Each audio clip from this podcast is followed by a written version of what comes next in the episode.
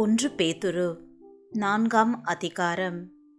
இப்படி இருக்க கிறிஸ்து நமக்காக மாம்சத்திலே பாடுபட்டபடியால் நீங்களும் அப்படிப்பட்ட சிந்தையை ஆயுதமாக தரித்து கொள்ளுங்கள்.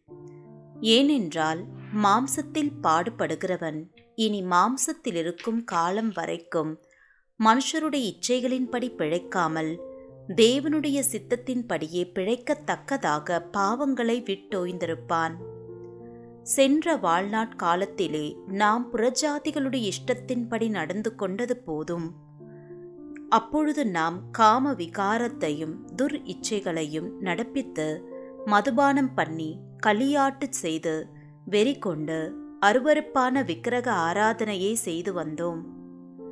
அந்த துன்மார்க்க உலையிலே அவர்களோடே கூட நீங்கள் விழாமல் இருக்கிறதினாலே அவர்கள் ஆச்சரியப்பட்டு உங்களை தூஷிக்கிறார்கள். உயிரோடு இருக்கிறவர்களுக்கும் மரித்தோர்களுக்கும் நியாய தீர்ப்பு கொடுக்க ஆயத்தமாயிருக்கிறவருக்கு அவர்கள் கணக்குப்புவிப்பார்கள்.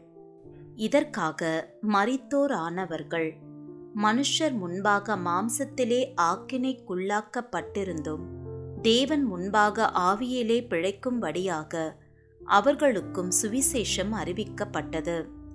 எல்லாவற்றிற்கும் முடிவு சமீபமாயிற்று. ஆகையால் தெளிந்த புத்தியுள்ளவர்களாயிருந்து ஜெபம் பண்ணுவதற்கு ஜாக்கிரதையுள்ளவர்களாயிருங்கள். எல்லாவற்றிற்கும் மேலாக ஒருவரிலொருவர் ஊக்கமான அன்புள்ளவர்களாயிருங்கள். அன்பு திரளான பாவங்களை மூடும். முறுமுறுப்பில்லாமல் ஒருவரை ஒருவர் உபசரியுங்கள். அவனவன் பெற்ற வரத்தின்படியே நீங்கள் தேவனுடைய பற்பல கிருபையுள்ள ஈவுகளை பகிர்ந்து கொடுக்கும் நல்ல உக்கரானக்காரர் போல ஒருவருக்கொருவர் உதவி செய்யுங்கள். ஒருவன் போதித்தால் தேவனுடைய வாக்கியங்களின்படி போதிக்க கடவன். ஒருவன் உதவி செய்தால் தேவன் தந்தருளும் பெலத்தின்படி செய்ய கடவன். எல்லாவற்றிலேயும் இயேசு கிறிஸ்து மூலமாய் தேவன் மகிமைப்படும்படியே செய்வீர்களாக.